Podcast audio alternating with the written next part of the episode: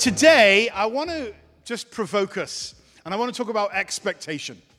Will you say that with me? Expectation. If you can turn in your Bibles to Luke chapter 5. Luke chapter 5, I'm going to go fast today. Uh, there's a lot that I want to, to, uh, to cover, um, but I believe I've got the word of the Lord for this house right now. Uh, I think the last time that I spoke here, the title of my message um, or, and the points was celebration, preparation, and manifestation. That when you find out you're pregnant, ladies, there's a huge sense of celebration. But those of you who have been pregnant or who, or who are pregnant know that celebration leads to preparation, and preparation leads to manifestation.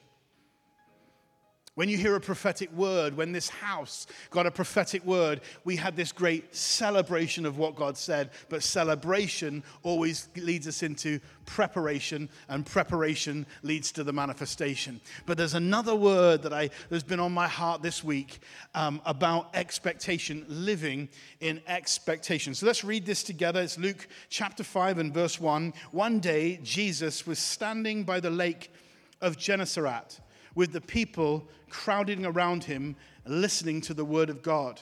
He saw at the water's edge two boats left there by the fishermen who were washing their nets. Everyone say, washing their nets. He got into one of the boats, the one belonging to Simon, and asked him to put out for a little from the shore.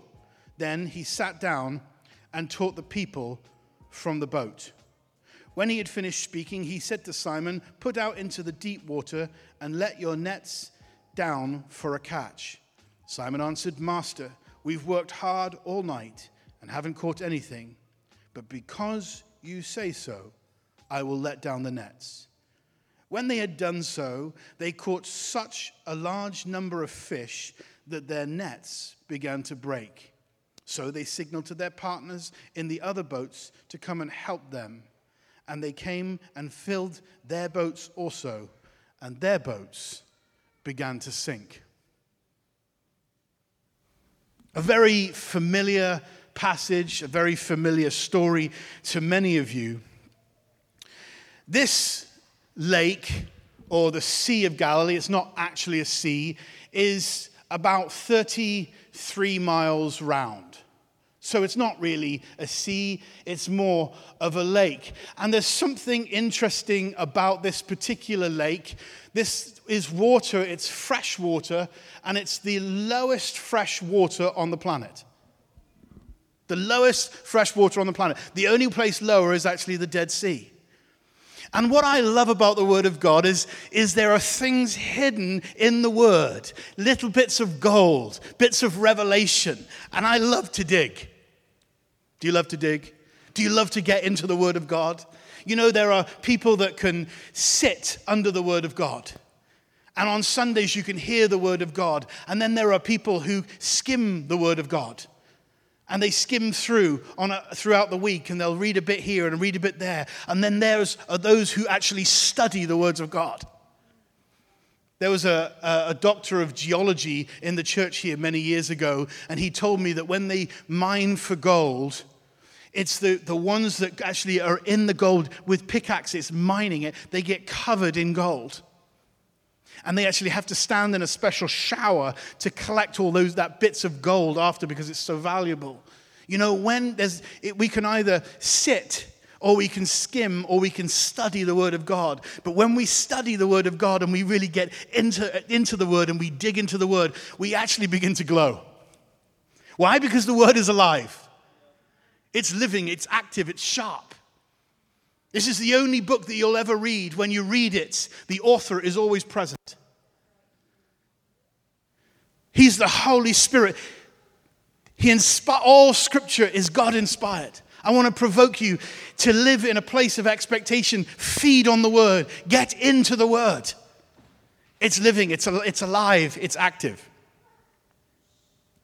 And there's something that I want to share this morning, which I believe will help you either now or it will bring, bring, bring, a, bring a language for a place that you've once been, or it will help you in a time where you're at a low point. Everyone say low point. There they were fishing at the lowest point, and they fished all night, but they caught nothing. And there is, it's what we do after disappointment that is actually more important than, than what caused the disappointment. I'm going to say that again. What, listen really carefully, church. What we do after disappointment is more important than what actually caused the disappointment. And there is something in this text which is so powerful that when I, I love Revelation, I, I want to eat my chair, when I, I want to eat my desk, I want to eat, I just get so excited. I'm like, this is amazing. But here they are fishing at the lowest point, catching nothing, fishing all night. And there's a key here to what we do after disappointment. There's a key here to what they did after disappointment, and it was this. Are you ready? They were washing their nets. They were washing their nets. Another translation says they were mending their nets. And, church, when we go through a low point, when we go through a season where you feel like I'm working so hard, but I'm not catching anything, there's a key that we must do after that, and that's to continue to do the mundane, seemingly yet so important things which keeps us in a place of expectation. They were mending their nets, they were washing their nets. Why? Why? We caught nothing. Because those nets had got, would have got, got bits of stuff in them and, and, and would have torn the nets. So they're sewing the nets back together again. They're washing, getting this, the, this seaweed, getting the, getting the leaves, getting the stuff out, spending time washing the nets, washing the nets, mending. Why? Because they're, li- they're living in a place of expectation of what is to come. It's so often when there's not something spectacular going on that we give up. When we feel like we've given everything, when we've fished, when we've, we've worked hard, we've put in the time, we've done the hours. But there's a key to the miracle that was about to happen. And that was they continued to wash their nets, they continued to mend their nets. It's the little things that we continue to love the Lord with all of our heart. It's the little things in life that we continue to spend time praying, pushing into God. That's why I love worship today. Sometimes worship is a sacrifice of praise. It's a sacrifice. It costs something, and sometimes it costs more than it does other times. And when Brandon talked about the tithes and offerings and giving, it's saying, God, I'm going to continue. I'm going to continue to wash my nets. I'm going to continue to mend my nets. I'm going to continue to live in a place of expectation. I've got three points here today. And the first is this, and they're all questions. What, what do you have in your head? Everybody say head. What do you have in your head. I was uh, reading a professor, her name is Carol Dweck. Uh, she's a, a, professor of psychology, uh, went to Yale, travels extensively, written many books. She's in her 70s now. And she wrote a book called Mindsets. And she brought out two points that you can have a fixed mindset or a growing mindset.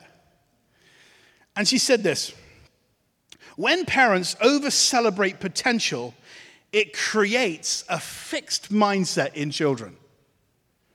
When that child faces something that demands effort, they see it as an enemy rather than an ally. And, church, I think there's something in that psychology. That's why my first point is what have you in your head? What's in your head? It's important that we use our brains. Romans 12, verse 1 says, Don't conform to the patterns of this world, but be transformed by the renewing of your mind. Love the Lord your God with all your heart, soul, and mind. Yes? As a man thinks in his heart, so is he. The mind is really important. How we think. Paul says to Timothy in the last letter before he died, he said, Timothy, Timothy, Timothy, Keep your head in every situation. Keep your head in every circumstance. Keep your head. But so often, when we don't use our head, we don't use our brain, we don't actually think, we actually, then when, when something that demands effort comes our way, we see it as an enemy instead of an ally, and we back off. And that's why it's important that we don't just talk about potential, potential, potential, potential. Otherwise, it creates, um, and she said this this is what the, the result of that is I'm an amazing child with great potential. I shouldn't have to put in any effort. You know, the Bible says, warn those who are idle. There's so much work to be done for the kingdom. That's why we're here on planet Earth. It's not here, we're not here just to come along to get along. We're not here just to, to, to create a big enough nest egg so that hopefully it will, it will outlast us until we, go, until we die. What? We're here to change the earth. We're here to do the very thing that God's called us to do, and that's be fishers of men. So here they are doing something in the natural. They're fishing in the natural. And they catch nothing. I was sharing this at the men's breakfast the other day, but if you don't act on what you do know, you become paralyzed by what you don't know. I'll say that again. If we don't act on what we do know, we become paralyzed by what we don't know. Paralysis sets in when we don't keep moving. And it's so important that when disappointment comes, when effort comes, that we continue to push through. Amen. Number two. Number one, what's in your head? Number two, what is in your hand? Everybody say hand. What is in your hand? You go ask, I, I, I ask the Bible questions. When I read it, why does it say that? Why does it mean that? Who was he talking to? What was going on? Why was that little letter written? What was going on here? Who was it? That correlates with that. I, I love it. But why did Jesus choose Peter? Peter wasn't an apostle at this time. Peter wasn't a disciple at this time. Peter was a fisherman. Peter was just a, a, a regular Joe with an attitude problem and an anger problem, cutting off people's ears. Probably would have hit, got his head, but missed. But he, he, was, he was just a fisherman. But what was in his hand as he had a boat? Everyone say boat. What was in his hand as he had a boat? And Jesus asked him, Simon, can I borrow your boat? And he gets in and he uses his boat. You know, I've heard different, different uh, accounts on this, but when he says, Master, I've done all of these things, I've, I've, I've caught nothing, we've done that all night. But then he says this word, in one translation it says, Nevertheless. Turn to your neighbor and say, Nevertheless. Nevertheless, at your word, I will do what you say. Boats then were about four feet wide. All he did is he went from one side to the other side. This time, he did it according to God's word, and when he did it, he caught a massive catch. If we give him what we have, he will turn it into what we need. If we give him what we have, church, if you give God what you have, he will turn it into what you need. This is such a simple story, and yet there's something in this underneath, something that we can dig out. There's something, there's something we can learn about disappointment. There's something that we can learn when we feel discouraged. There's something we can, where we, we can learn when we feel exhausted. I've just worked so hard. Do you remember the woman in 2 Kings chapter 4? Who comes to Elisha. And she said to the man of God, She said, Elisha, my husband was a prophet and he's dead. And now the creditors are coming to take my son. And he says, Well, first of all, he says, What's that got to do with me? but then he asks her this question. He says, Woman, what is in your house? And she said, This, nothing except. Everyone say, except she said, I have nothing in my house except a little oil, a little oil. And then he gives her instructions to go and pick up all the jars and to bring them, and the oil began to flow and it never stopped. You know, when we give something to God, that He can use, He'll turn it into that which we need. And the oil only stopped flowing, watch this, when she stopped, when she stopped providing jars for them to, to, to, be, to be contained in. What do we have? Whatever we have that we can give to God, that we can give to Him, He will turn that which we have into something that we need. God accepts our accepts. I don't have anything except this. And God says, I'll accept that. I will accept your accepts. You don't have anything except that. I'll fill it. I'll use it. Do you remember David? David, all he had was, a, was some stones and a sling. And, and Saul tried to put his armor on and he walked around and he said, It doesn't fit me. I'm not used to it. It's not me. You know, church, what comes naturally to you? What's in your hand? What's in your hand? What has God given you that you can, that you can use? He brought down a giant with what was in his hand, with what came naturally to him. What was in your house? He said to the, little, to the, to the lady, What's in your house? Moses, all Moses had was a stick and a stutter. And God said, I'll use that. I'll use your stick. I'll use your stutter. I'll use even, I'll just use you because I choose you. I want you. All I want is what you have. Will you give me your boat? Will you give me a jar? Will you give me your stick? Will you give me those stones?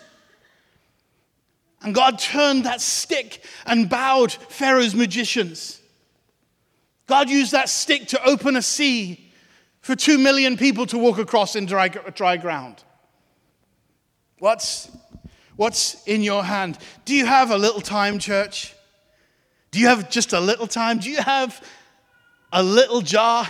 Do you have a little oil? Do you have a little bit of something? Do you have a little bit of encouragement in you? That you can go and encourage someone? Do you have a little bit of talent? Do you have a little bit of love? Do you have a little story? Do you have a little bit of money? Do you have, do you have, do you have a testimony that you can give to God? so that God can turn what you have into what you need. And number three is what is in your heart.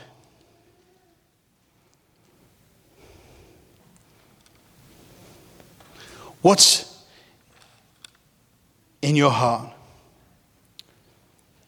If we give him something we possess, he'll turn it into something that we desire. If we give him something that we possess, he'll turn it into something that we desire. It's such a simple instruction to Peter to put the net onto the other side. To put the net onto the other side, to, to move it from four feet to another four, four feet on the other side. When we do things God's way, when we keep listening, it's so important. I think I've shared this before. It's so important that we don't just listen to what God says, but it's important that we keep listening to what God is saying. Do you remember Abraham and Isaac? Take your son, your only son, take him to a mountain, I'll show you. And when you get there, I want you to sacrifice your son. Imagine, imagine if he just said, Nope, that's it. I've got the word of the Lord, I'm going to do it. But because he kept listening when, the, when, when the God spoke and said, Stay your hand, don't touch the boy. If he hadn't, he would have killed the promise. We have to keep on listening. Keep on listening to what God is saying. That's why we walk in steps. Thy word is a lamp unto my feet, it's a light unto my path. Sometimes all we have is a lamp. When you have a lamp and you're walking in a dangerous place, you can't run, even if you want to. And one of the things that the discipline of the Lord I found for me is there's times where I want to run. I'm a visionary. I, I, see, let's go, let's change the world, let's do all of these things. But I can't see. And because it's dark, the lamp unto my feet only cast about a three foot circle around my feet. So I have to walk, which means my pace is different. And when my pace is different, my listening is different. And I'm hearing Him as I'm walking with Him rather than running. There's other times his, his word is a light unto my path, and we can actually take off and run. Where we're at right now as a church, we have a lamp unto our feet. And we've chosen very deliberately to be a people that listen to the Holy Spirit. We've chosen to be a people that keep in step with what the Spirit is saying to us as a people. And sometimes there's huge costs that come with that. And we live in a consumer society well, where people will pick and choose where they'll get what's best for them or best, best for their family or, or their needs to be met. But at the end of the day, I want to suggest to you, church, that we plant ourselves where God has planted us. And say, this is it. This is the family. These are the people. This is the vision. The vision of this house is clear, always has been. I think last week I, I, shared, you know, about a washing machine had, had, broken, and so I went on Facebook Marketplace and I found a, an, another washing machine, and it was red, and it was cool, and it was Samsung, and it had all these bells and whistles, and it had all these spin cycles, and it had steam, and it had, it was just fantastic. It was just great, and uh, it cost a few hundred bucks, but it was certainly cheaper than buying a brand new one. And, and I had the boys go and get it, and they put it in the back of the car, and we brought it home and lugged it into the basement, and we, we damaged the walls going down, and then damaged the walls when the old one came up, and it's just a, it was a big old mess. Plugged it in, and the, the thing, after a few days, just started to break. And Sophie called Gino, and Gino said, I'm going to bring you a washing machine that works. It's very powerful. One with all the people you have staying in your house that will suit your family well. And I said, Does it have all the colorful lights? No. But Angela talked about it when she preached about an agitator. Is that the word she used? An agitator. That the, those old washing machines, not the old, it's, brand new, but the older style ones, which are the top loaders, have an agitator and it agitates. It goes back and forth and back and forth. And Fee pulled all the, all the laundry in, and, and, it, and she said, the, the clothes are just so clean now. And I'm sitting here on the Sunday morning and thinking, gosh, this church, we don't have all the bells and whistles. There's so many things that we could look at and think we could do so much better than that. There's so many things, so many details. We could do better here. But in the end of the day, God, our heart says we want to pursue you and what you're saying. Does that mean that we, don't know, we shouldn't be excellent? Not at all. We need to be excellent. But number one, we need to be a people that know how to encounter the living God. Our vision is to build a radical, relevant church that empowers people to express God's heart, fulfill their dreams, and change the world. I'll say that again.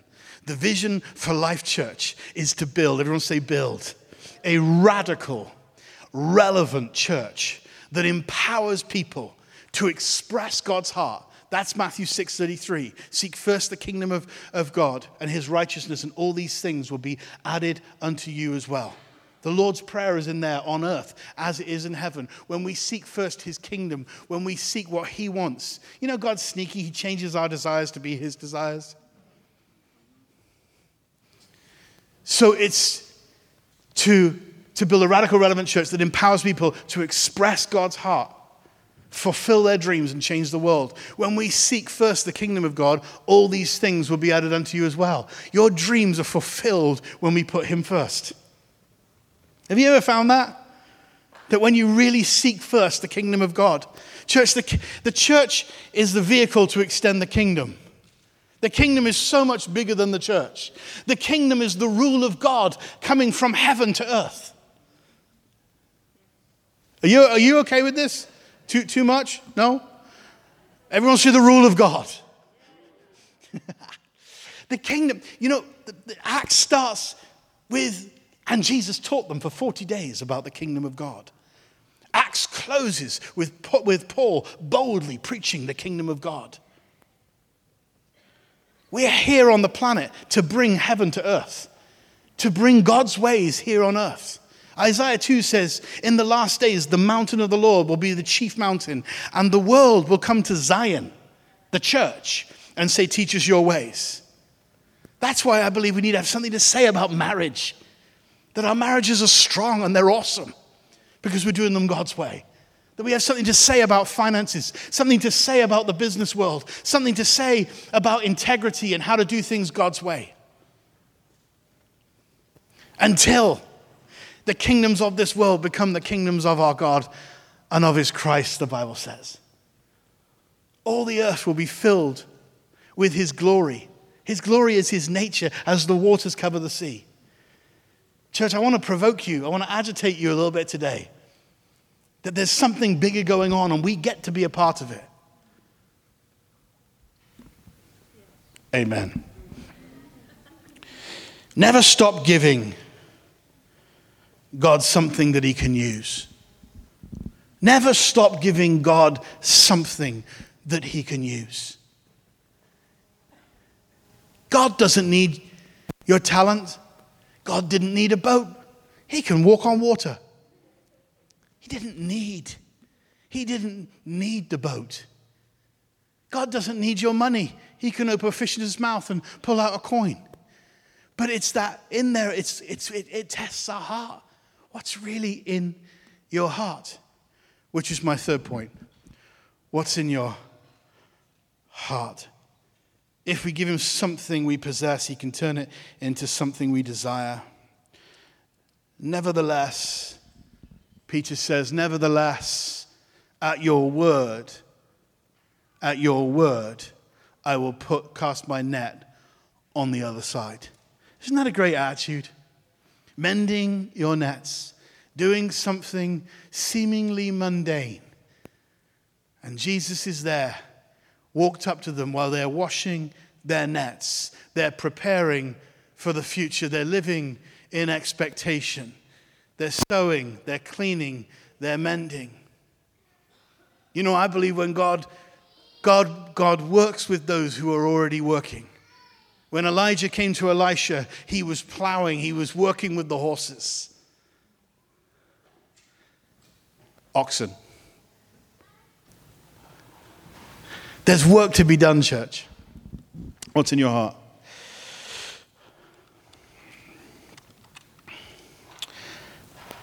I just I'm going to close and just pray in just a moment. I'm going to go, but can I encourage you not to make peace with your disappointment? Don't make peace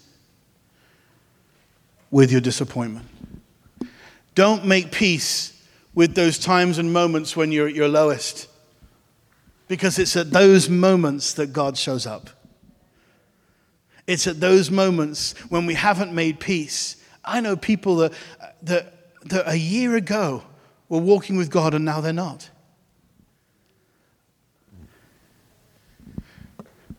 Bible says where there's no vision, people cast off restraint. If you listen to a marriage, when they start talking badly about their spouse, they've lost the vision for their marriage, and now they've got no restraint on their tongue. There's, for people who've, who've lost vision for their kids, lost a vision for their jobs, lost a vision for life, lost a vision for God, we cast off restraint. We start saying things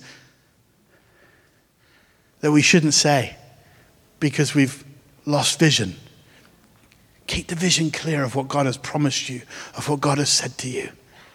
Keep mending your nets, keep washing them. If we don't, if we don't, like disappointment, it will defile the moment when God shows up with good news. It will defile the moment when God shows up to bring us a fresh word. It will defile the moment when God shows up to say, I want you to do what you've been doing, only this time I want you to do it four feet away from where you did it before. But, Master, we've done this. We've been doing this.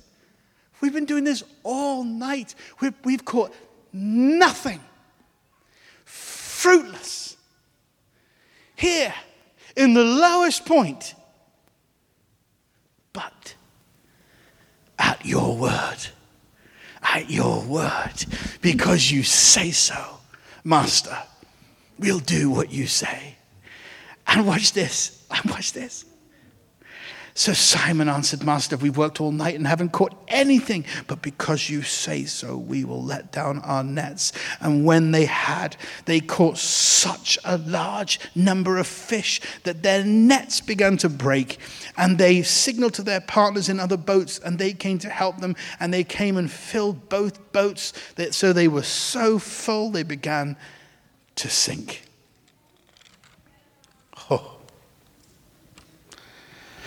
Some of you feel like, Dan, I fished all night and I've caught nothing. I am tired. I'm weary. I hear all the other, this great news from other people. I wish I could get pregnant. I wish I could get married. I wish I wasn't stuck in this job. I wish I wish this would happen. I wish this hadn't happened. I wish she hadn't said that. I wish he hadn't done this. I wish, I wish, I wish. I wish I just can't do it anymore. I want to encourage you with these words. Keep washing your nets. Keep doing the little things. What's in your house?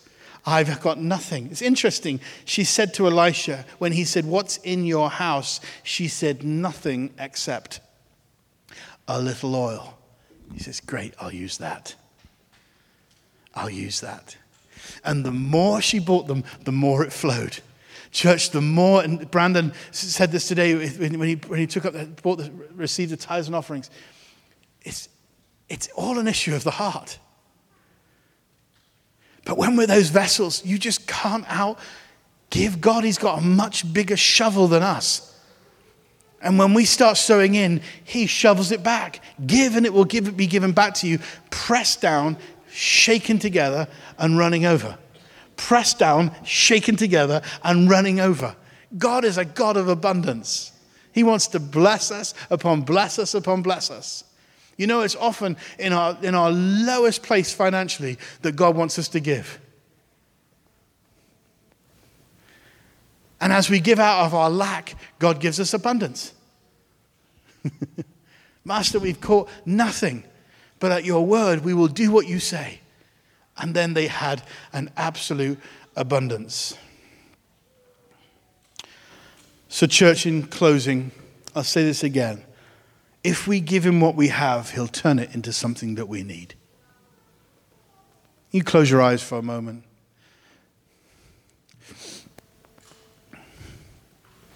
Thank you, Lord.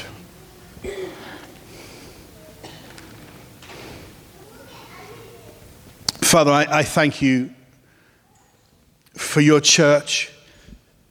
I thank you for your church across this earth that is like a sleeping giant that's about to be awoken and rise.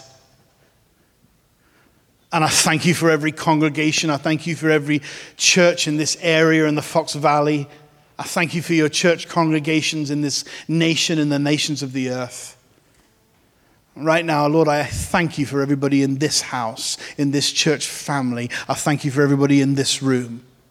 I thank you that you know each one of us better than we know ourselves. You know what we need before we ask. Lord, you know every, you know you've seen us at our lowest point and you've seen us at our highest. You've seen us in the valley and you've seen us on the mountain. You've seen us when we're doing great and when we're not doing great. You've seen us when we're sick and when we're healthy. You've seen us when we're old and when we're young. You've seen us when we're happy and when we're sad. You've seen us when we've had plenty and when we've had nothing. And God, we say thank you to you that you are the God that has provided and been there through all of it. You're El Shaddai. You are Emmanuel. And God, I thank you for every person in this room, every heart that's beating. And Lord, I just, right now, I speak to all disappointment and I command disappointment to go in the mighty name of Jesus. I thank you that on the cross, the divine exchange is He turned mourning into dancing. I thank you that you turned our mourning into dancing. I thank you that you, that the divine exchange was a garment of praise instead of a spirit of despair. And Lord, I just speak to every spirit every, all spirit of despair in this place, lowness, disappointment, heartache, trauma, that it would break off in the mighty name of Jesus. that today, as we leave this building, as we leave these doors, that we will literally have a garment of praise. A garment of praise. That you would anoint our heads with oil, that you would anoint us with a spirit of joy, not just, not just happiness that comes from happenings, but joy that comes from the Holy Ghost. So, Spirit of the living God, I ask that you would fall and you would stir like that agitator in the washing machine, that you would clean us today, that you would agitate, that the enemy would be thrown off, despair would be thrown off, fruitlessness would be thrown off. And God, that you would find in us a people that are mature, cleaning our nets, washing our nets, that you would find in us a people that even in the seasons and times where we feel like we caught nothing, and what was the point? That we would continue to do those little things. We would continue like sewing, sewing nets together. We would close the gap. We close the gap in relationships where enemy has tried to get in and cause division. We close the gap of speaking things that should not be spoken. And that we, you'd find in us a people of faith who were washing who are commending, who are getting ready in a place of expectation for what you're going to do next. And God, I thank you over these next few weeks and months as you instruct us, as we take another step with you. I thank you as your, the word, your word that is a lamp unto our feet as we walk and that you speak to us and as we obey. When you say things like, just do the very same thing but four feet away that as we do that, we will see an abundance of fruit. We'll see lives changed. God, we thank you for all the people that have been saved and born again in this house, baptized in water, filled with the Holy Spirit. God, we thank you for this season that we're in. And as we finish off the, this summer season with people traveling and we come back in September and, and as, as we start a whole new season, God, that you would mark it with the presence of your Holy Spirit.